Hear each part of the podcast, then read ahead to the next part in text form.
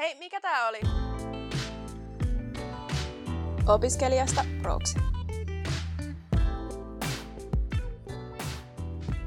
Tervetuloa kuuntelemaan Opiskelijasta proksi podcastia, jossa käsittelemme opiskelijan elämää koskettavia aiheita uudesta näkökulmasta.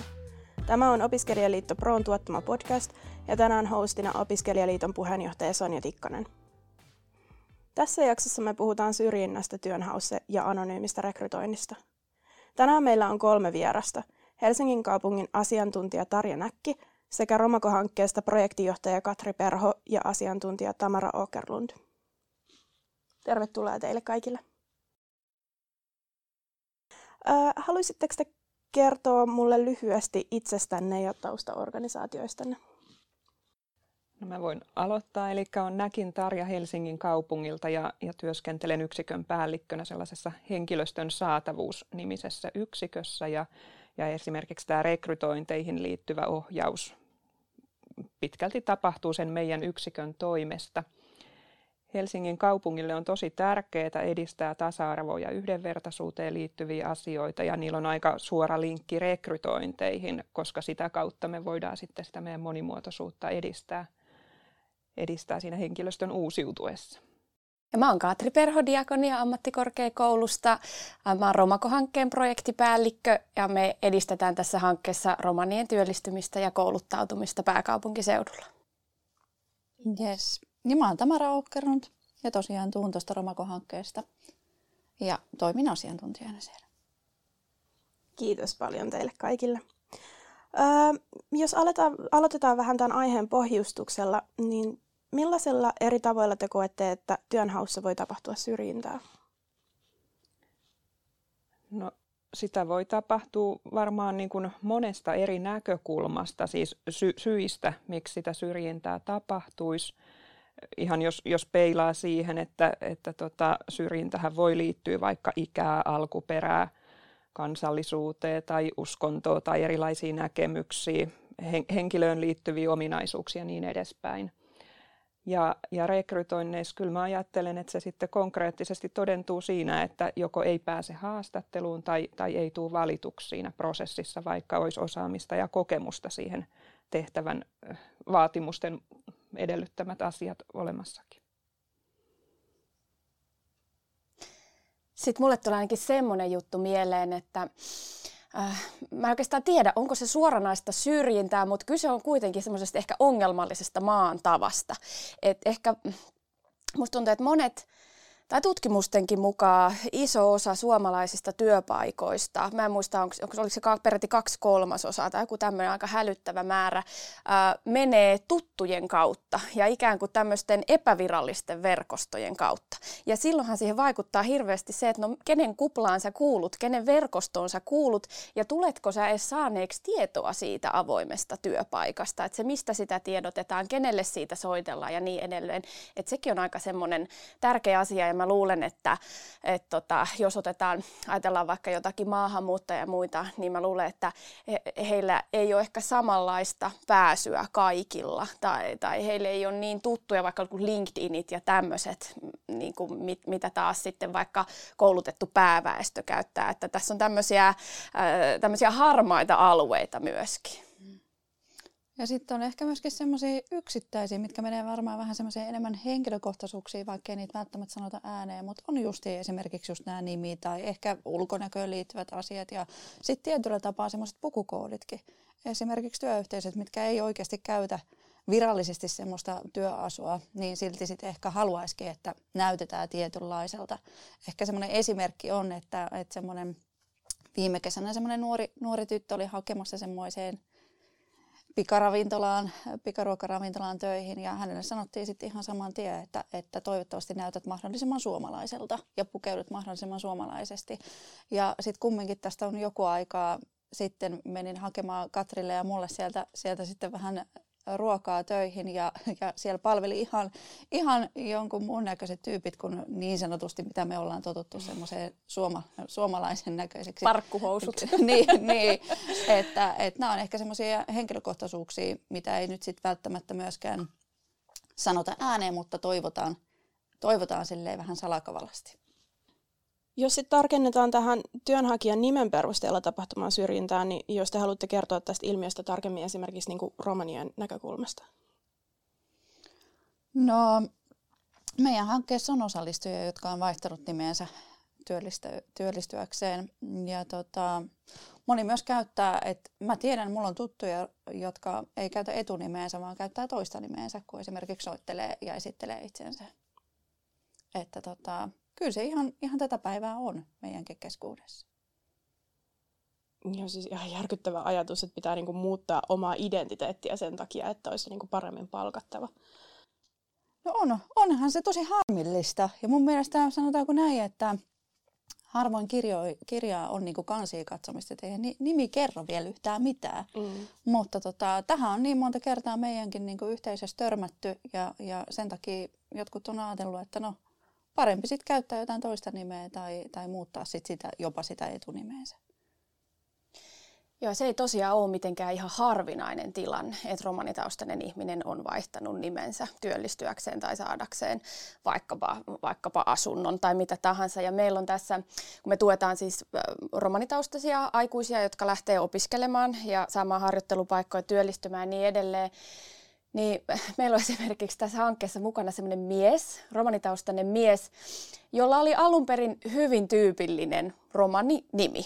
Ja tota, hänellä oli koulutus ja, ja tota, hän sitten haki erääseen, erääseen ravintolaan töihin, että hän lähetti hakemuksen ja soitteli ja ei niin kuin mitenkään päin vaan niin kuin päässyt jotenkin e, e, eteenpäin tai edes niin kuin jutulle. Ja tota, sitten hän päätti, että no tätä rekry on vielä jäljellä, että hänpä kokeilee, hän vaihtaa nimensä. Ja hän otti hyvin perinteisen suomalaisen, just tämmöinen Ville Matti henkinen nimi, mä en viitti sitä tässä sanoa, että et, tota, sa, saako hän nyt ihan, tunnistaako tästä itsensä, mutta joka tapauksessa vaihtonimen ja haki sitä samaa työtä sillä uudella nimellä ja sai sen paikan. Ja sitten hän vasta vuosien päästä sanoi sille työnantajalle, että muistat sä, kun teille haki semmoinen romanimies? Ja sitten, no joo, kyllä mä jotenkin muistan. Ja sitten oli, että mä oon se sama mies. Ja, ja sitten ja sit tämä työnantaja ei koskaan tullut ajatelleeksi, että hän oli siis palkannut romanin. Hän ei ollut tajunnut sitä ollenkaan koko sen, sen tota, niinku, työn aikana. Et mun mielestä tämä on, niinku, kuulostaa suorastaan urbaanilegendalta, mutta tämä on oikeasti tapahtunut yhden rekryn aikana. Et ensin romanin nimellä ei mitään mahdollisuutta ja sitten saatiin työpaikka, kun vaihdettiin etunimi. Et, tota, kyllä. Ja tämä ei ole ainutkertainen tapaus. Näitä riittää. Näitä riittää. Ja se, ne on niin surullisen tyypillistä. Kyllä, ja aika häikäilemätöntä. Esimerkiksi tuolla opiskelijamaailmassa, kun haetaan sit niin kun, ä, työssä oppimispaikkoja, niin on, on sattunut ihan silleen, että kaksi romani on soittanut sinne ihan omalla nimellään ja on sanottu paikka on täynnä. Mutta sitten sit samasta luokasta, eli opiskelijakaveri on hetken päästä joku, joku muu kuin romani sinne sit soittanut sillä omalla nimellään, niin, niin sitten se paikka onkin ollut avoinna. Et kyllähän se kertoo heti sieltä, vaikka ei sitä suoraan ole sitä, sieltä sanottu, mutta kyllähän se kertoo, mistä se viestii. Mm. Ja jotenkin se, mikä on murheellisinta, on se, että tämä alkaa ihan hirmu nuorena. Että nyt vaikka nyt viime syksynäkin on varmaan ollut useita tapauksia, mutta meille nyt on tuttu erää ysiluokkalaisen tytön tapaus, jolle oli ensin puhelimitse luvattu. He ei ollut niin kuin ymmärtänyt, että kyseessä on romanityttö, näin me nyt ainakin oletetaan. Hänelle oli luvattu TET-harjoittelupaikka, siis tämmöinen ilmanen, onko se nyt pari päivää viikko, mitä se onkaan. Ja sitten hän oli mennyt paikalle ja sitten sieltä oli sanottu, että, Aa, että me sanottiinkin väärin, että anteeksi, että ei, ei meillä olekaan mitään harjoittelupaikkaa auki. No sitten hän oli mennyt mennyt toiseen erääseen lähikauppaan ja, ja kysynyt sieltä ja sieltä oli sanottu, että, ei, että he ei ota nyt tämän koronapandemian takia ketään. Ja sitten oli käynyt ilmi, että sen jälkeen kun se tyttö oli käynyt siellä kaupassa, niin samalta luokalta oli pääväestön tyttö saanut paikan. Ja ja voitte kuvitella, että, että kun vaikka puhutaan siitä, että romanien kouluttautumisesta ja muusta, että, että millainen motivaation nakertaja tommonen, tommonen keissi on yhdeksänluokkalaiselle tytölle ja, ja miten kova isku se on siihen identiteettiin ja, ja kaikkeen siihen niin kuin uskoon omiin, omiin, omaan tulevaisuuteensa ja mahdollisuuksiinsa. Ja korostan sitä, että nämä on tyypillisiä ne on tyypillisiä ja, ja se ensimmäinen niin kuin esimerkki, mistä mä puhuin, että luokkakaveri olisi sanonut, niin sitten puhuttiin jo korkeakouluopiskelijoista. Että vaikka mennään ylemmäksi ja yritetään päästä eteenpäin ja, ja yritetään kouluttautua ja, ja päästä niin kuin yhteiskuntaan mukaan, niin sitten ne mahdollisuudet on, on vähän suppeammat ja pienemmät sitten kumminkin. Että se havahtuminen siihen, että vaikka mä tekisin miten paljon töitä, töitä ja, ja opiskelisin ja pyrkisin niin kuin elämässä eteenpäin, niin mulle ei välttämättä saa, saa anneta sitä mahdollisuutta ihan sen takia vaan, että et, et mun etnisen taustan takia. Mm. Mutta kyllä mä, mä silti haluan sanoa, että, että jotenkin, ettei nyt ajauduta ihan niin kuin synkkiin, synkkiin, synkkiin vesi, että haluan uskoa, että maailma muuttuu ja, ja sen takia mekin istutaan kaikki tänään täällä. Ja sen takia meillä on vaikkapa tämä Romako-hanke ja siihen on tulossa nyt kevään aikana työnantajapooli, johon me kutsutaan työnantajia ilmoittamaan itsensä mukaan, että, että he, he ilmoittaa, että he haluaa ottaa myös tämän valtavan potentiaalin käyttöön ja he on valmiita ottamaan myös romanitaustaisia harjoittelijoita ja työntekijöitä. Ja sitä kautta on sitten ehkä helpompi ottaa työnantajan yhteyttä että kun tietää jo etukäteen, että sit työnantaja suhtautuu, suhtautuu vähintäänkin neutraalisti, oli se sitten mistä taustasta tahansa. Mutta kyllä mä sanon, että kun me nämä opiskelijat tunnetaan, niin mä sanon, että siellä on valtava potentiaali. Siellä on niin innokkaita, niin taitavia ihmisiä, että se on nimenomaan mahdollisuus työnantajalle ja todella motivoituneita ihmisiä, jotka opiskelee. Kannattaa ottaa käyttöön. Kiitos paljon. Helsingin kaupungilla on nyt käytössä anonyymi rekrytointi, joka on sitten kehitetty tätä, just t- tätä ehkäisemään ja muita syrjinnän muotoja. Öö, miksi se on otettu käyttöön? Haluatko tar- tarkentaa tai vähän laajentaa tätä? Joo, anonyymi rekrytointi ei sinällään ole mitenkään uusi juttu, että, että sitä on meillä kokeiltu kyllä tuolla jo 2010-luvun paikkeillakin ensimmäisiä kertoja – mutta että nyt parin viime vuoden aikana sitä on niin kuin lähdetty kehittämään aktiivisemmin ja, ja saatu siihen myös järjestelmätukea. Ja Helsingin kaupunkihan on Suomen suurin työnantaja. Meillä on yli 39 000 työntekijää ja, ja jos tota, lasketaan kaikki tämmöiset kesätyöt ja erilaiset lyhyemmät kausitehtävät, niin meillä on viime vuonnakin avattu haku yli 15 000 työpaikkaa. Ja, ja sillä tuossa aiempaa keskusteluukin kuuntelin, että, että meillä, meidän tämmöisessä henkilöstöhankinnan periaatteessa on hyvin vahvasti sanotettu se, että tehtävät avataan hakuun nimenomaan meidän rekrytointijärjestelmän kautta, että ei tulisi sitä tunnetta, että on annettu jollekin niin kuin tiskin alta työpaikkoja. Mutta että sitten kun organisaatio on näin suuri kuin on, meillä on yli 2000 esihenkilöä, jotka niitä rekrytointeja tekee eri, eri työpisteissä, niin Toki siellä on sitten vaihtelu siinä, että miten se rekrytointiprosessi käytännössä tapahtuu. Ja, ja kun siellä ei ole ketään yhtä tai kahta ihmistä, jotka voisivat tavallaan niin kuin tarkkailla sitä laatua kaikkien tämän, tämän valtavan rekrytointimäärän osalta, niin silloin me tarvitaan siihen tämmöisiä teknisiä, niin kuin, äh, esimerkiksi tämä niin kuin järjestelmän tuki tähän anonyymille rekrytoinnille, mutta sitten myös monenlaista tämmöistä muutakin esihenkilöiden kouluttamista, ymmärrystä, tietoisuutta asente- asenteissa ja, ja toimintatavoissa olevia juttuja. Ja, ja tota, anonyymi rekrytointi, niin meillä se vastaa siihen, että siinä peitetään hakemuksesta nimi, mutta myöskin ikä, äidinkieli, kansalaisuus semmoiset niin henkilöön liittyvät tunnistettavat tekijät. Sitten lisäksi se hakulomake on rakennettu niin, että siinä muistutetaan vielä hakijaa, että, että, ei, että hän ei kertoisi itsestään niin sen haun kannalta epäoleellisia asioita, että keskittyy vastaamaan niihin kysymyksiin, mihin, mihin siinä tehtävässä haetaan osaamista. Ja, ja tämä anonymiteetti säilyy siihen asti, että tämä rekrytoiva esihenkilö tekee päätöksen, ketkä niistä hakijoista kutsutaan haastatteluun. Mutta tokihan haastattelu tapahtuu sitten jo omalla nimellä ja kasvoilla, että, että se on niin kuin helpo, madaltamassa pääsyä haastatteluun. Et nyt mennään kuitenkin askel kerrallaan sitten, että, että sekin kuitenkin auttaa jo tosi paljon, että, että pääsee sinne haastatteluun asti. No joo, näin ajattelen, että anonyymi rekrytointi on keino siihen haastatteluun pääsemisessä.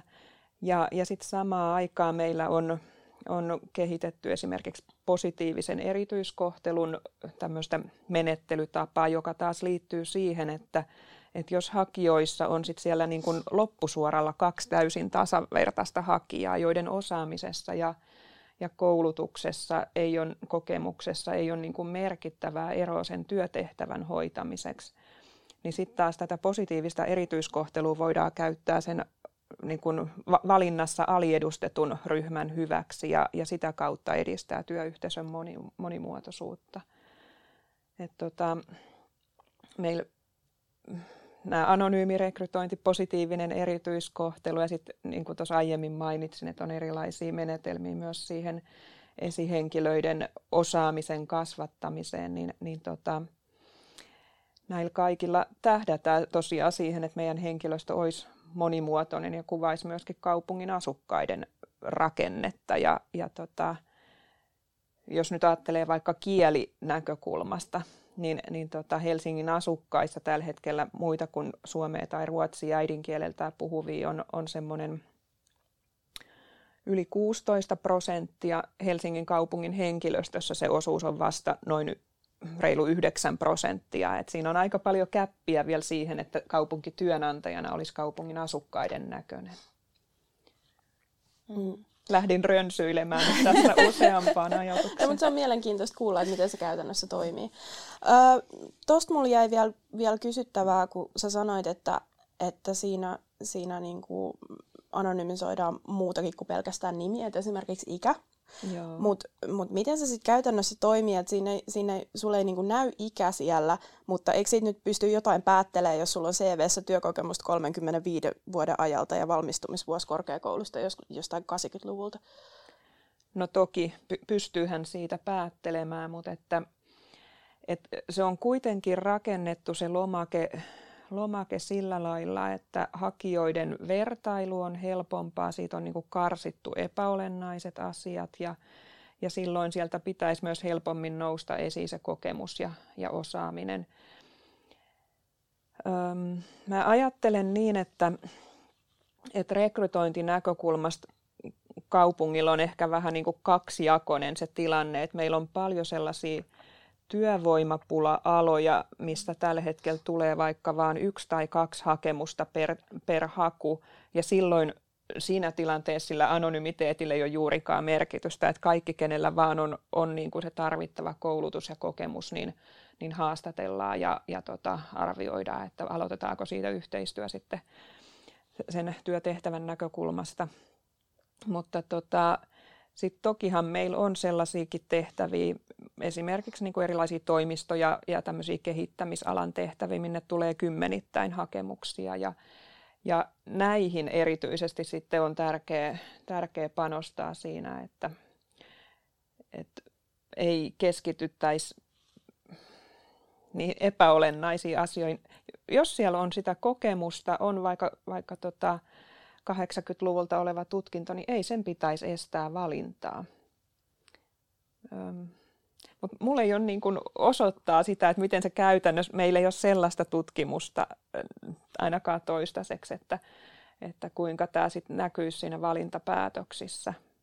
Itse asiassa palkansaajien tutkimuslaitos kyllä seuraa nyt tätä meidän anonyymin rekrytoinnin toimintaa ja varmaan sitten niin kuin tulevaisuudessa meillä on myös tietoa siitä, että, että kuinka nämä anonyymillä rekrytoinnilla valitut henkilöt suhteessa muihin rekrytointeihin, niin, niin tota, onko siellä tullut enemmän vieraalta kuulostavalla nimellä tai, tai esimerkiksi yli 55-vuotiaiden ryhmää kuuluvia valintoja ja, ja kuinka se heidän työskentely on sitten niin kuin todentunut, onko he vaikka kuuden kuukauden jälkeen edelleen työsuhteessa meillä. Että, mutta vielä ei ole dataa sillä tavoin kertoa siitä vaikuttavuudesta.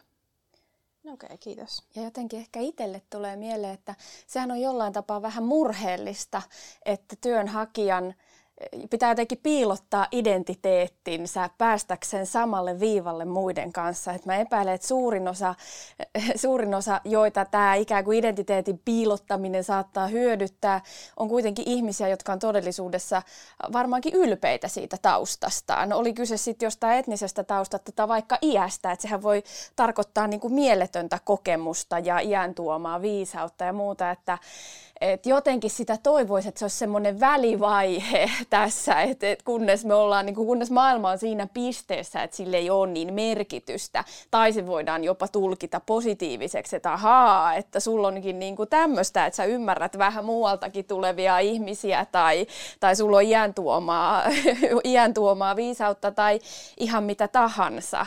Että tota, mutta totta kai tällä hetkellä olemme varmasti siinä tilanteessa, että tätä tarvitaan.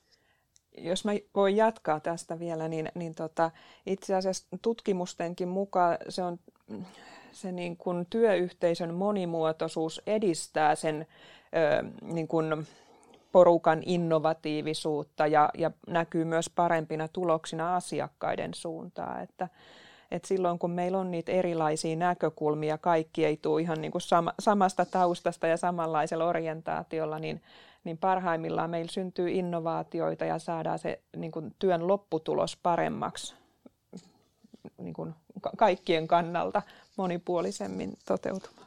Itse mä ehkä ajattelen tästä silleen, että, että meillä on eri vaatimuksia ja sitten, että et ihmisen pitää pystyä, nyt kun se hakee vaikka ensimmäisiä kesä, kesätyöpaikkoja sun muuta vastaavaa, niin pitäisi ehkä olla sitä kokemusta. Sitten jossain vaiheessa, kun sä oot saanut sitä kokemusta, niin se onkin jo sit liikaa se kokemus. Ja, ja sitten sun pitäisi olla, kun meillä on, meillä on nykyään tosi monikulttuurinen tämä Suomi, niin sun pitäisi olla just sitä moni, moninaisuutta ja osata kaikkea kieliä ja sun muut vastaavaa. Mutta silti sun pitäisi olla tarpeeksi suomalainen, että sä saat, saat töitä. Et ehkä ne välillä ne meidän vaatimuksetkin menee yli hilseen ja me ei pysytä itsekään niiden vaatimuksien mukana. Tämä on vähän jännää tämä tämmöinen muuttuvuus ja, ja sitten, että miten, miten niiden perässä pysyy. Ja tässä mä ajattelen, että se anonyymi rekrytointi kyllä sitten auttaa sitä rekrytoivaa esihenkilöä miettimään tarkemmin, että mitä hän hakee mm. tähän työyhteisöön. Että se täytyy olla kirjoitettu aika selkeästi se työpaikka-ilmoitus, kuvattu ne osaamiset ja, ja niin kuin kriteerit valinnalle, koska niitä vasten hän sitten peilaa näitä anonyymejä hakemuksia ja, ja tota, ää, sieltä ei voi niin kuin, esimerkiksi meidän järjestelmä ei salli siinä, jos se on anonyymisti tehty rekrytointi, niin siihen ei voi jättää tota, liitteeksi CVtä, vaan, vaan siinä vastataan vain niihin järjestelmässä oleviin kysymyksiin. Niin, niin tota, siellä ei voi esimerkiksi tavallaan niin kuin katsoa vaikka hakijan kuvien perusteella tai, tai mm. niin kuin, että semmoiset toissijaiset seikat karsiutuu pois. Ja silloin se haastaa sitä rekrytoijaa, niin kuin, että hänellä täytyy olla jo alusta lähtien hyvin kirkkaana, että mitä ollaan hakemassa ja miksi. Niin, niin tota, mä uskon, että se tuo myös sitä tähän Tamaran kertomaan niin kuin haasteeseen semmoista vastausta ainakin pidemmällä aikajänteellä. Kyllä. Ja sitten jotenkin mä uskon, että kuka lähtee sitten siihen niin kuin rekrytoijana siihen semmoiseen anonyymiin, niin täytyyhän sen ajatus olla siellä takana, niin kuin, että, että mä lähden avoimin mielin. Niin. Ja kyllähän meillä kaikilla voi olla jotain semmoisia niin kuin piiloasenteita, mitä ei tiedostetakaan, mm-hmm. mutta et silloin kun lähtee tähän prosessiin mukaan, niin ainakin osittain mm-hmm. joutuu käymään Kyllä. läpi, että, että tota, mitkä asiat mun omaa ajatteluun saattaa vaikuttaa ja millä voisin niitä, niitä tota, ehkäistä tai, tai niin kuin, että olisin tietoinen siitä edes, mm. että mitkä ne mun riskipaikat on. Ja nykyään monessa ää, työpaikkailmoituksessa näkee sen, että sinne loppuun on laitettu se, että, että niin kuin, haluamme rekrytoida niin kuin, monikulttuurisen ja, ja monitaustaisen niin kuin, työyhteisön. Että tavallaan se on aika surullista, että sellainen pitää erikseen sanoa, mutta ilme, ilmeisesti se on kuitenkin menossa parempaan suuntaan, että yhä useampi yritys tekee näin.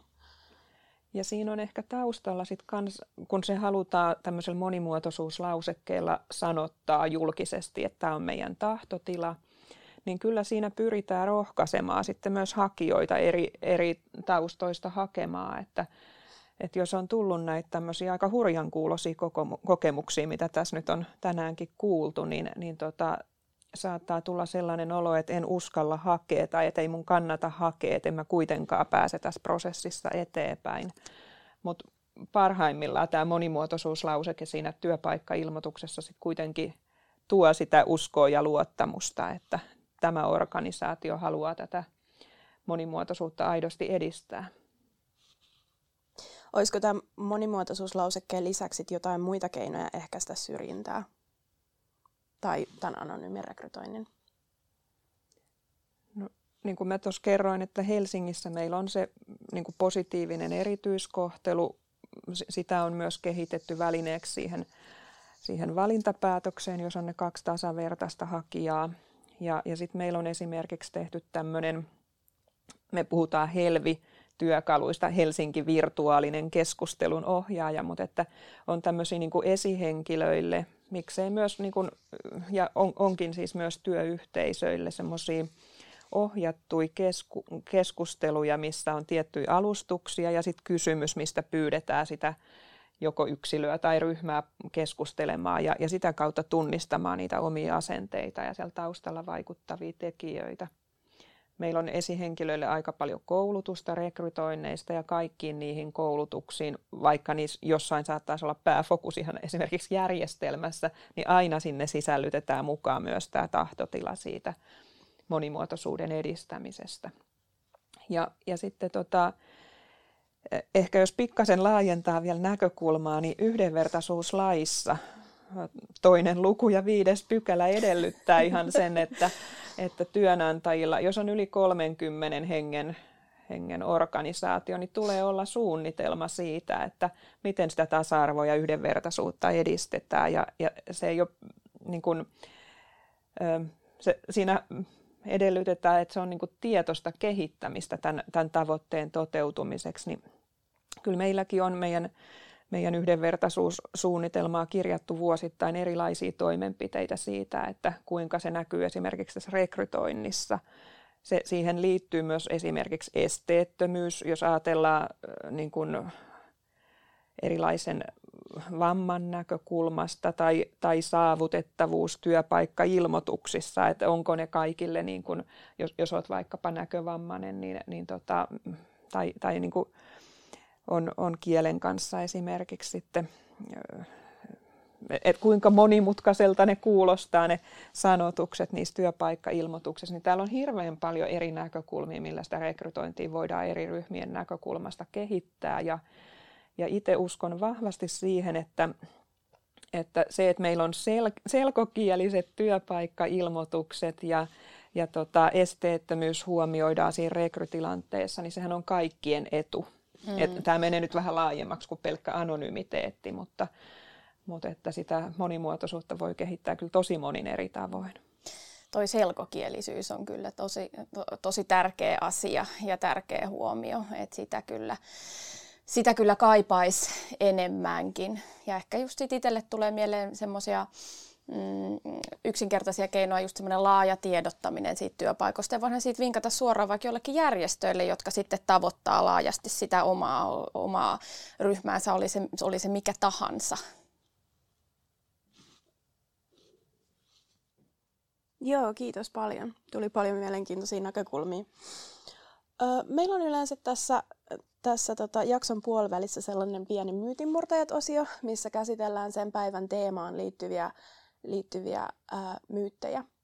Niin ää, mulla olisi tässä, tässä viisi myyttiä. Oletteko te valmiita murtamaan tai tarvittaessa vahvistamaan niitä mun kanssa? Olen kaikesta samaa mieltä. Joo. Ensimmäinen myytti. Nimestä voi päätellä kansallisuuden. No ei, ei oikeastaan pidä paikka, paikkaansa, että et eihän se nimi nimi ei oikein kerro kaikkea. Ja, ja sanotaanko näin, että romanit on ollut jo 500 vuotta niin kuin Suomessa ja, ja onhan sielläkin sitten ne nimet jo vähän muuttuneet ja, ja kaikkea muutakin vastaavaa. Ja et esimerkiksi sitten monilla on vaikka maahanmuuttajilla jo toinen, toinen sukupolvi täällä menossa, että onhan mm. nekin niin sanotusti suomalaistuneet ja, ja meillä on hyvä esimerkki täällä esimerkiksi Katri Perho tällä hetkellä. no niin, hyvä tämmöinen heitto. Joo, ähm, niin tosiaan, no mun, mun äiti on Etelä-Amerikasta ja, ja mä oon monesti ajatellut, varsinkin nyt sit näissä mm. töissä, että et kun tekee romanien kanssa töitä, niin, niin monesti sitä, että et mä oon niin ma- maahanmuuttajataustaisena jotenkin maailman helpoimmassa asemassa ja päässyt monessa kohtaa äärimmäisen helpolla koska mun nimeksi on annettu Katri Perho eikä vaikka Celeste Martínez. Tota, sitä ei aina kuule nimestä sitä taustaa eikä näe naamasta. Ja ja tota, tietenkään kaikki ei ole tässä asemassa, mutta että kyllä mä tiedostan itse, että se, että, että mun nimestä eikä ehkä ulkomuodosta heti tajua taustaa, niin se on ollut mulle eduksi hyvin monessa kohtaa mun elämässäni, että on sattumaa, että en ole vaikka vähän tummaihoisempi latino, niin kuin vaikka serkkuni ovat. Et tota, kyllä sillä et, et niin, tavallaan mun nimestä ei voi päätellä mitään niin kuin tavallaan mitään etnistä taustaa, vaikka se on olemassa. Ää, tosiaan ehkä just sit jatkasin vielä noista, noista maahanmuuttajanuorista, että et, et sehän on jotenkin hassua, että et, et monia niin kohdellaan jotenkin si, siitä näkökulmasta, että et he nyt tulee jostain erilaisesta taustasta, mutta eihän monilla nykynuorilla, vaikka helsinkiläisillä nuorilla, niin niin jos se on vaikka toisen tai kolmannen polven maahanmuuttajia, heille ei, siis Suomen, suomalainen kulttuuri on ainoa, jonka he todella tuntee. Suomi on heidän ainoa kotimaansa. Ei, voi olla, että heillä ei ole juuri niin kuin yhtään minkäänlaista kosketusta enää siihen, siihen vanhempiensa tai isovanhempiensa alkuperämaahan. Ja, ja musta olisi vaikka todella hassua, jos mua kohdeltaisiin jotenkin, että no niin parakualainen.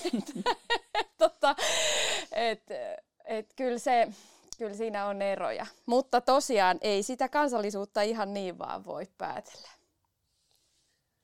Samaa mieltä.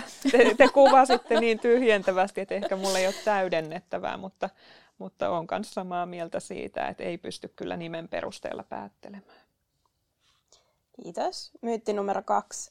Nimestä voi päätellä, onko työntekijä luotettava. No e, eipä se nimi siihen liity millään tapaa. Että luotettavuus on rekrytoinneissa sellainen asia, että sitä voidaan toki niin kuin työtehtävästä riippuen voi olla jotain tällaisia, että selvitetään jossain tilanteessa jopa ihan vaikka luottotietoja tai, tai turvallisuusselvitystä tietyissä erityisrooleissa. Tavanomaisimmissa rekrytoinneissa saattaa olla niin, että kysytään jotain suosittelijaa, jolta voidaan tarkistaa, että miten henkilö on edellisessä työtehtävässä menestynyt. Mutta ehkä se luottamus kuitenkin todentuu sit vasta sen yhteisen työskentelyn kautta ja, ja käytännössä, että, että vaikka saisi mitä tietoja taustaltakin, niin ei se kerro sitä, millainen henkilö on tänään ja tässä hetkessä. Että mä väitän, että, että nimi ei nyt ainakaan siihen kyllä, e, e, ellei sit, no siis ehkä poikkeus voisi olla joku tämmöinen, että, että tota, olisi, olisi jotenkin julkisesti ja joku oh, niin kuin mittava petosrikostausta tai joku sellainen, mutta nyt ollaan ehkä aika ääriesimerkkeissä. Se on itse pilannut sen oman henkilökohtaisen nimensä tosi massiivisesti. niin täällä ei ole ihan hirveästi mitään sellaisia, niin kuin, sellaisia niin kuin, äh, rikollisperheitä, niin kuin, niin kuin joissain maissa saattaa olla enemmän niin, sellaisia... Niin mafiaa. Niin, kuin, niin. niin, ja siinäkin sitten ei se nimi miestä pahenna sanonnan niin, mukaan, että, mm. että vaikka sun perheessä tai suvussa joku olisi toiminut jotenkin, niin ei se tarkoita, että sinä olisit toiminut mm. väärin tai, tai olisit epäluotettava, että, että on kyllä tosi, ei, ei pidä lähteä yleistämään ja, ja ei, ei nimen perusteella. Joo, musta tuntuu, että, että kukaan ei ole tästä eri mieltä. Voidaan toki keskustella, jos...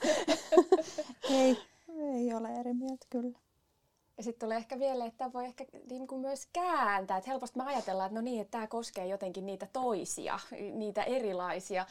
Et vaikka nyt pyrin välttämään vastakkainasettelua ainakin yleensä Mutta voisi joku ajatella myös niin, että, aa, että ajatellaan, että tästä Maija Virtasesta, että vaikka hänellä on tämmöinen nimi, niin hänestä tuli silti ihan hyvä vanhustenhoitaja, vaikka hän onkin näin yksilöllisestä kulttuurista, että näinkin voi käydä. tavallaan, tavallaan joku voi tulkita sen niin kuin pääväestön nimenkin silleen, että no mitenhän tämä nyt pärjää tämmöisessä tehtävässä. Että tota, silti sekään ei välttämättä kerro mitään. Hmm. Myytti numero kolme. Huono suomen kielen osaaminen on este palkkaamiselle. Niin kuin lähtökohtaisesti, että totta kai, totta kai se varmaan riippuu siitä, että, että mikä se työpaikka on, mutta, mutta onko se aina näin? Ei se aina ole näin. Et, et työtehtävä sitä määrittää toki jonkin verran ja, ja tota, ö, se työhakemus ei vielä, vielä sitä kielitaitoa kyllä osoita kielitaitoa voi, voi ehkä jossain määrin, jos on sellainen tehtävä, missä, tai, tai että on niin kuin koulutusvaatimus ja on esimerkiksi Suomessa suoritettu tutkinto, niin se nyt lähtökohtaisesti ainakin on jo, jo riittävä kielitaito, mutta kyllähän se siinä rekrytointitilanteessa ja haastattelussa sitten tarkentuu, että tullaanko mm. me ymmärretyksi, onko meillä tapa kommunikoida niin, että, että ymmärretään toisiamme ja, ja sitten ehkä se työtehtävän sisältö siinä viime kädessä ratkaisee, että et kun tässä tuli nyt tämä edellinen esimerkki liittyy vanhusten hoitoon, niin, niin toki se, että on sellainen kieli, jolla pystyy asiakkaiden kanssa kommunikoimaan ja, ja ymmärtää vaikka riittävällä tarkkuudella tämmöiset hoitotyön ohjeet tai, tai jonkun lääkelistan lukemisen, niin, niin siellä täytyy varmistaa se tietty taso, mutta täydellinen kieli ei, sitä ei tämmöisissä tehtävissä edellytetä, vaan sitten ainakin esimerkiksi Helsinki työnantajana – tarjoaa henkilöstölleen myös työn ohessa suomen kielen koulutusta, että, että tekemällä oppii aika paljon. Mm. Olen vähän samaa mieltä, että jotenkin mä ajattelen näin, että, että lääkärillä ja siivoojalla niin ei välttämättä tarvita ihan sama, samanlaista suomen kielen osaamista, että niillä on ihan eri, eri tehtävät. Mutta sitten taas se, se just se palvelualttius ja persoona, ja, ja se, miten sä hoidat sun työssä ja niin poispäin, niin se taas vaikuttaa paljon enemmän. Toki, kyllähän sä jos sä oot jossain semmoisessa tehtävässä, missä sun tarvii tosi paljon vaikka ohjata sun asiakkaita ja, ja olla niin kuin muiden ihmisten kanssa kanssa käymisessä, niin täytyy, täytyyhän sun niin kuin löytää se yhteinen kieli sieltä. Ja, ja Suomessa kun ollaan, niin kyllä se pääsääntöisesti se suomi on siellä.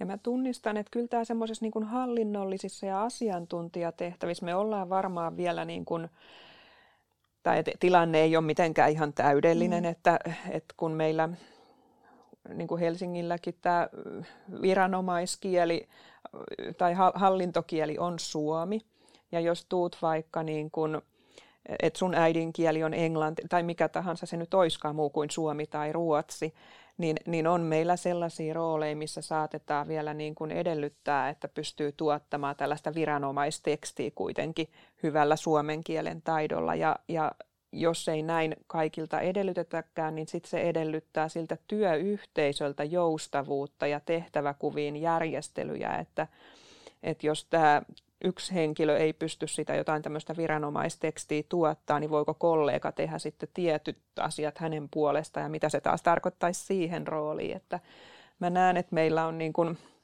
ja puhun nyt ainakin oman organisaation ed- eh, nimissä, että, että on varmasti siinä tarkastelun paikkaa vielä, että miten niitä tehtäviä voidaan muokata ja miten työyhteisöt on, on valmiita tukemaan ja vastaanottamaan sen henkilön, joka tekee vähän eri, eri eh, tulokulmasta sitä omaa rooliansa. Kiitos. Seuraava myytti. Johonkin ominaisuuteen perustuvasta syrjinnästä syyttäminen on nykyisin vain populistinen tapa kiusata päätöksentekijöitä. No, ehkä mä niin kuin lyhyesti vaan toteaisin, että Suomessakin on tehty paljon tutkimuksia ja selvityksiä, jotka todistaa sen asian, että ihmiset ovat taustansa perusteella hyvin eri, eri asemassa vaikkapa työmarkkinoilla tai siinä, että kenet halutaan naapuriksi ja kenet halutaan työkaveriksi. Että siinä ei tavallaan ole niin kuin mitään mm. semmoista, tavallaan mitään semmoista keskusteltavaa, että tämä on niin kuin jo selvä, ihan selvä asia. Ihmiset on eriarvoisessa asemassa ja, ja sen eteen pitää tehdä töitä, että näin ei olisi. Ja viimeinen myytti, jos on monikulttuurinen kaveripiiri, ei voi omata rasistisia tapoja. No, mä oon nyt kyllä sitä mieltä, että se, se ei pidä paikkaansa. Mä sanon näin, että meillä jokaisella on jollakin tavalla semmoisia ennakkoluuloja. Ja tota, aina me ei myöskään tiedosteta niitä. Ja tota, kyllä mä kehottaisin jokaista vähän miettimään ja työskentelemään niiden semmoisten niin ajatuksien kanssa, että onko mulla ennakkoluuloja ja mistä ne johtuu ja mihin ne kohdistuu ja, ja tällä tavoin, niin ehkä sieltä voi pikkuhiljaa niin kuin, ei välttämättä kokonaan ne ennakkoluulot hävitä, mutta me päästään niin kuin muuttamaan sitä ajatusmaailmaa ja tota, tiedostamaan ennen kaikkea ne. Ja se, että sulla on kaveripiirissä joku Katri Perho, niin, niin se ei kerro sitä, että, että mä olisin muuten sit niinku tosi avonainen ja, ja hyväksyisin kaikkea ja, ja tykkäisin kaikista, kaikista ihmisistä, vaan kyllä mä sanon näin, että semmoinen omakohtainen kokemus on, että, että meissä jokaisessa asuu semmoinen pieni, pikkuinen semmoinen ei niin kiva ihminen, ja tota, joka ajattelee toisista ihmisistä. Eikä se aina välttämättä niin kuin, ajattelee toisista ihmisistä niin kuin, ei niin kivasti, mutta se ei välttämättä aina tarkoita sitä, että, että mä olisin rasisti, vaan se on myöskin semmoista, että mä en tunne ja mä en tiedä ihmisistä. Mm. Että kyllä se paljon johtuu siitä tietämättömyydestä.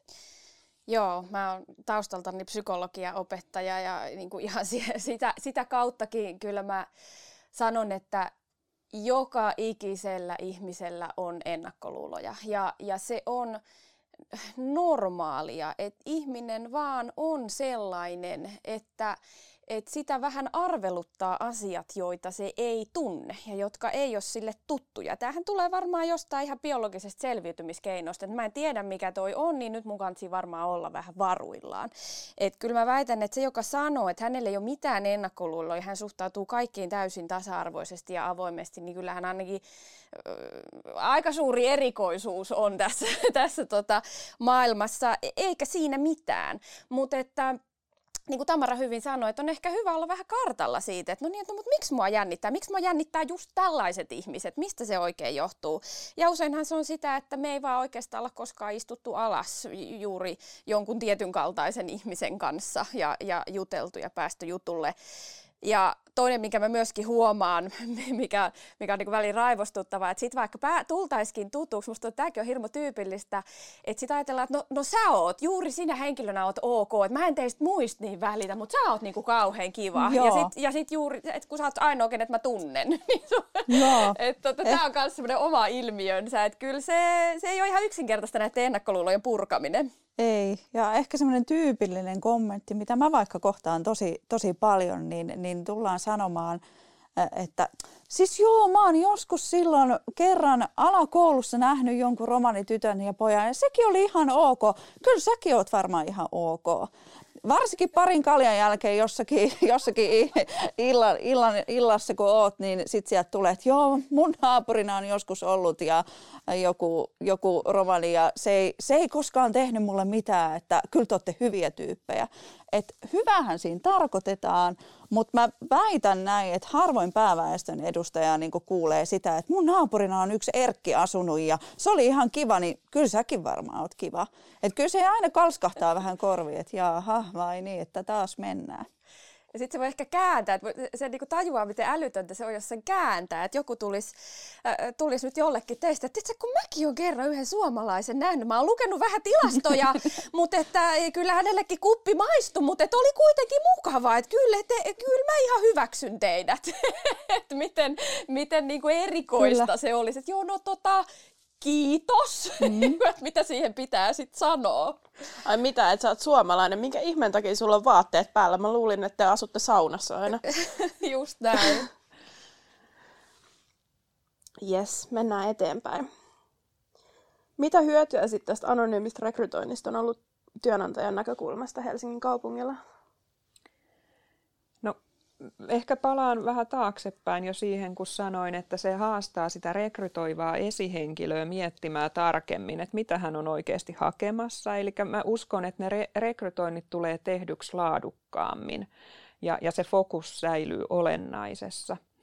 Sitten ihan konkreettisesti se on myös meille ehkä sen rekrytoivan esihenkilön kannalta äh, niin kun se hakijoiden vertailu helpottuu, kun kaikista on niin kun samat tiedot. Että jos, jos jokainen olisi lähettänyt erillisen CV, niin ne voisi olla vähän niin mm, eri mittaisia tai muotoisia ne hakemukset, mutta ihan, ihan tämmöisiä käytännön seikkoja, että, että tällä niin kuin tekniselläkin menettelytavalla me pystytään saamaan se hakijoiden vertailu jotenkin niin yhdenmukaisemmaksi.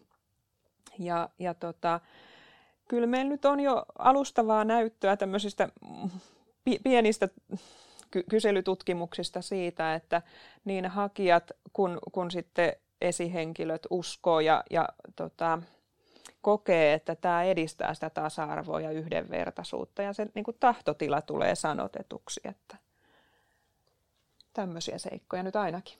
Joo, onko sitten ollut sellaisia tilanteita, että, että anonyymin rekrytoinnin ansiosta se henkilö on saanut sen paikan, mutta sitten on irtisanottu koeajalla, vaikka, vaikka muuten niin kuin työ on tehty hyvin, että on ollut sellaisia epäilyjä, että se on sitten, sitten ollut joku syrjintään perustuva seikka. Ei mun tiedos ole tällaista ja, ja sitten ehkä täytyy nyt kerrata se, että se anonyymi rekrytointi madaltaa sitä haastatteluun pääsyä, mutta mut että onhan siinä aina ollut se niin kuin kasvokkainen tapaaminen sen hakijan kanssa ennen kuin siitä työn aloittamisesta sovitaan. Että, että se ei ole niin kuin, ei, ei se täysin nimettömänä ja kasvottomana se lopullinen valintapäätös kuitenkaan tapahdu. Yes. Miten omiin vai- asenteisiin sit oikein pystyisi vaikuttaa, kun moni ei välttämättä tunnista niitä, niitä omia ennakkoluuloja?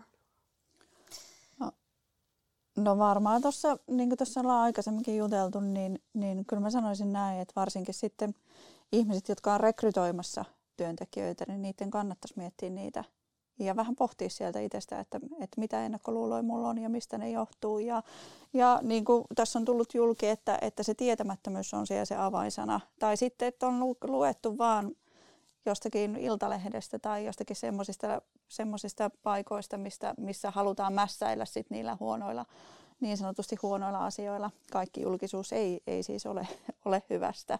Et ehkä ottaa myöskin semmoista fakta, faktatietoa esille.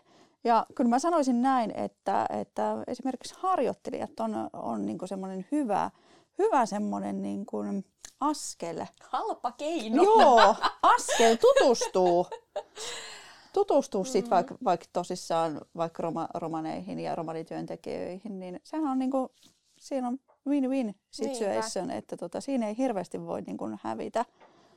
Ja sitten kannattaa muistaa myöskin se, että meillähän ei ole kollektiivista semmoista vastuuta kenelläkään. Että jokainen meistä on yksilö. Me voidaan edustaa jotain kulttuuria, mutta yksilönä me silti ollaan, ollaan niissä eri paikoissa.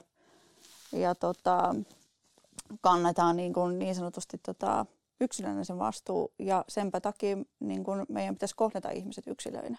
Ei sitä kulttuuria, ei sitä, sitä taustaa, ei, ei mitään, vaan mitä, mitä se niin kun ihminen edustaa niin sanotusti sille ympäripyöreästi, vaan ihan, ihan se ihminen yksilönä ja ihmisenä kohdata se. Antaa sille ihmiselle se mahdollisuus.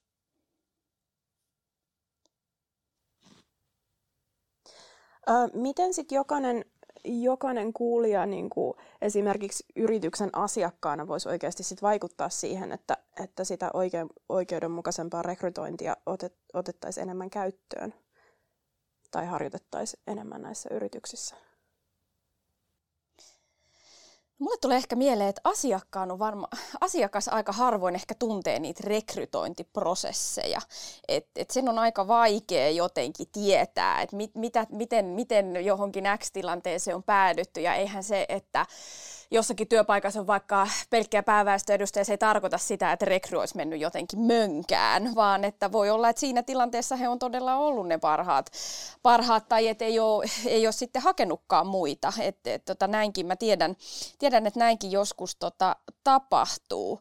Mm, ehkä mä ajattelen, että pikemminkin ehkä työntekijänä ja työnantajana on sit helpompi vaikuttaa siihen, vaikkapa siitä, että miten, minne joka paikkaan sitä tietoa jaetaan siitä työ, työpaikasta ja niin eteenpäin. Ja totta kai sitten, jos on jotakin, tulee vaikka ilmi julkisuuteen jotain selviä syrjimistapauksia, niin yrityksillehän on kaikkein tärkeintä se, mitä asiakkaat heistä ajattelee. Että sitten jos sinne laittaa vaikka suoraa viestiä, että toivoisin, että jatkossa tämä asia korjaantuu ja tämä on mulle tärkeä asia ja mä oon teidän asiakas ja toivoisin olevani jatkossakin, niin varmaan se on yksi semmoinen, semmoinen mikä, mikä ainakin tehoaa varsinkin jos sen sama viesti lähettää useampi ihminen. Miten te sitten neuvoisitte sellaista ihmistä, joka haluaa työllistyä, mutta pelkää, että, että nimi on este päästä edes haastatteluun? No, kyllähän ne verkostot on esimerkiksi sellaisia, että mikä, mitkä niin kuin toimii, toimii mahdollisimman paljon vaan pitäisi pystyä verkostoitumaan ja pitää itseensä niin kuin esillä ja, ja oikeasti kasvokkaiset kontaktit, että mennä niihin paikkoihin niin kuin henkilökohtaisesti ja, ja luoda semmoista suoraa yhteyttä ja näyttää, niin kuin, että mä oon tosissani ja, ja mä haluan mä työllistyä ja mä haluan tämän paikan. Ja jos on sitten mahdollisuus niin tehdä niitä harjoitteluita, niin tehdä mahdollisimman monipuolisesti, monipuolisesti niitä että sulla olisi laaja-alainen niin kokemus erilaisista töistä. Kyllä mä jotenkin sanon myöskin näin, että, että tota yksilönä niin saada mahdollisimman paljon tosissaan sitä, sitä kokemusta, vaikka se välillä on, on vaikeaa ja, ja tuoda itteensä esille ja, ja yrittää olla mahdollisimman niin semmoinen erottuva ehkä siitä massasta, niin olisiko se niin sit se juttu. Ja sitten varmasti niin se, että jättää niitä hakemuksia. Jos on mm. kiinnostava tehtävä, niin hae. Että eihän sitä niin kuin etukäteen voi tietää, ke- ketä ne muut kanssahakijat mm-hmm. on ja miten se oma osaaminen heihin nähden sitten niin kuin, ö, asemoituu, mutta aina kannattaa hakea, että ei se hakematta se paikka sitten kuitenkaan kovin se helposti tule. että kuka ei tule hakea ovelta? No harvemmin. Voi, toki jossain tilanteessakin voi, voi olla, mutta, mutta harvemmin. Ja kyllä musta tuntuu, että tosiaan niin kuin Tamarakin tuossa puhui noista harjoitteluista, että se opiskeluaika on hirmu tärkeää, että miten sä sen käytät ja keihin kaikkiin sä verkostoidut. Ja nythän korona on tietysti vaikeuttanut sitä, että, että meilläkin Diakon ammattikorkeakoulu ja meillä on siellä ryhmiä, jotka ei ole kahteen vuoteen nähnyt toisiaan kasvokkain. Ja, ja millaiset vaikutukset sillä sitten on myöhemmin, että et musta tuntuu, että monet kuitenkin saa niitä harjoittelupaikkoja jonkun tutun kautta. Ja sitten kun vaikka siinä omassa opiskeluryhmässä ihmiset pääsee eteenpäin ja sitten siellä heidän työpaikoillaan aukeaa rekrytointia, joista voi vinkata sille opiskelukaverille ja niin edelleen. Että et näinhän se usein tapahtuu ja se opiskelu on, että mä kannustan kaikkia verkostoitumaan silloin opiskeluaikana kunnon aikaa ja jotenkin ehkä se tapahtuu luonnostaankin sitten näiden opiskelukavereiden keskellä ja muuta ja kokeilla niitä eri harjoittelupaikkoja. Et sitten siinä vaiheessa, kun mennään sinne työelämään, niin on ehkä vähän vaikeampi sitten, että mä kokeilen tota ja tota ja tota ja tota, mutta opiskeluaikana se on äh, helpompaa. Mutta totta kai nyt ollaan tosi hankalassa tilanteessa. Tähän loppuun mä vielä kysyn ammattiliiton edustajana sitten sitä, että, että mitä liitot voisi tehdä tämän eteen, että tämä tilanne parantuisi? No, mulle tulee ehkä mieleen tota, oikeastaan useampiakin juttuja. Mä ajattelen, että liitot liitot on ehkä myöskin isossa roolissa siitä, että millaisia ihmisiä he nostaa esille. Ja sitten mua ainakin välillä kyllästyttää se, että et, et kun näkee vaikka jostakin eri taustoista tulevia ihmisiä, vaikka nyt sitten romaneita jossain, että sitä aina korostaa, että no, no tässäpä on romanitaustainen osaaja. Että et jotenkin sitten tehdään semmoinen, niin kuin se olisi joku erityisasia, Just. hyvin erikoista, että näin on tapahtunut, että yksi romani kouluttautuu ja työllistyy ja tä, tä, tässähän nyt on, katsokaa. Vaan että nostettaisiin niitä osaajia, ihan jotenkin normalisoitaisiin sitä. Että et kun puhutaan jostain ihan huipputekijöistä, opiskelijoista, niin puhutaan siitä heidän osaamisestaan. Ja sitten on vaikka valokuva, eikä siinä tarvitse mitenkään erikseen mainita, että tässä nyt on parakualaistaustainen tai senegalilaistaustainen mm. ihminen. Ja musta tämä on semmoinen asia, mikä oikeastaan nyt menossakin eteenpäin, että jos seuraa vaikka uutisia, että tulee jotain ihanaa, että, että jotenkin nyt puhutaan taas, että asiantuntija puhuu, eikä se, että no niin, että me kutsuttiin tänne tämmöinen erikoisuus tänään Kyllä. sanomaan jotain. Ja sit, kyllä mä sanon, niin kuin, että sitten semmoinen niin kuin, normaali semmoinen uutisointi ja esille nostaminen, se on semmoista kaksisuuntaista myöskin viestintää. Jos nyt on esimerkkinä tämä romani, romani osaaja, niin, niin se antaa niille muille romaneille sen, että ahaa, toikin on päässyt. Että kyllä mustakin sit varmaan on. Ja se, sieltä tulee sitä motivaatiota ja halukkuutta, halukkuutta lähteä itsekin kokeilemaan. Ja sitten totta kai niille työnantajille myöskin sit se viesti siitä, että aha, täältä löytyy näitä osaajia. Ja sitten ehkä vielä semmoisia niin konkreettisia keinoja, että kyllähän liitotkin liitos, jos kes, ketkä pystyy myös ajamaan tätä vaikka anonyymiä rekrytointia, että ottaa sen osaksi niitä heidän tavoitteitaan ja viedä niitä eteenpäin. eteenpäin. Ja vaikkapa sitten, kun meillä nyt on tämä Romakon työnantajapuoli tulossa, niin sinnehän voi, voi tota itse liittyä ja, ja tota kutsua kaikki omat verkostot. Varmasti liitoilla on, liitoilla on aikamoiset verkostot, missä toimia ja, ja paljon vaikutusvaltaa. Tervetuloa. Kiitos. Öö, me aletaan ole, meillä alkaa olla aika aika lopussa, mutta, mutta tähän loppuun vielä, niin, niin mitä terveisiä te haluaisitte sitten läht, lähettää joko niille rekrytoiville yrityksille tai sitten ihan vaan kaikille kuulijoille? Tai mikä on sellainen niin kuin yksi asia, mitä te haluaisitte, että tästä, tästä jaksosta muistaisi? No ainakin se, niin kuin, että, että me ei olla hattukourassa missään nimessä, vaan mm. että, että valitse osaamisen perusteella. Älä sen taustan perusteella, vaan oikeasti valitse sen osaamisen perusteella. Just näin. Ja anna kaikille mahdollisuus. Anna niille hyville työntekijöille mahdollisuus ja suitsuta sitä osaamista silloin, kun se on mahdollista. Ja mä voisin sanoa sinne yritysten rekrytoijien suuntaan, että laadukas rekrytointi on aina tasa-arvosta ja yhdenvertaista ja hakijoille, että aina kannattaa hakea. Kiitos paljon tästä keskustelusta. Tässä on tullut tosi paljon asiaan. Me ollaan, meillä on vähän normaalia pitempi jakso, mutta se ei varmaan kuuntelijoita haittaa. Tämä on ollut niin mielenkiintoista tämä keskustelu. Meillä on ollut tänään siis vieraana Helsingin kaupungin henkilöstön saatavuuden yksikön päällikkö Tarja Näkki ja Romako-hankkeesta projektijohtaja Katri Perho ja asiantuntija Tamara Åkerlund. Me jatketaan aiheesta ensi viikolla seuraavassa jaksossa, jolloin puhutaan sitten tarkemmin romanien kohtaamasta, kohtaamasta syrjinnästä. Kuuntelit Opiskelijaliitto Proon podcastia opiskelijasta proksi. Käy seuraamassa meitä Instassa at opiskelijaliitto Pro.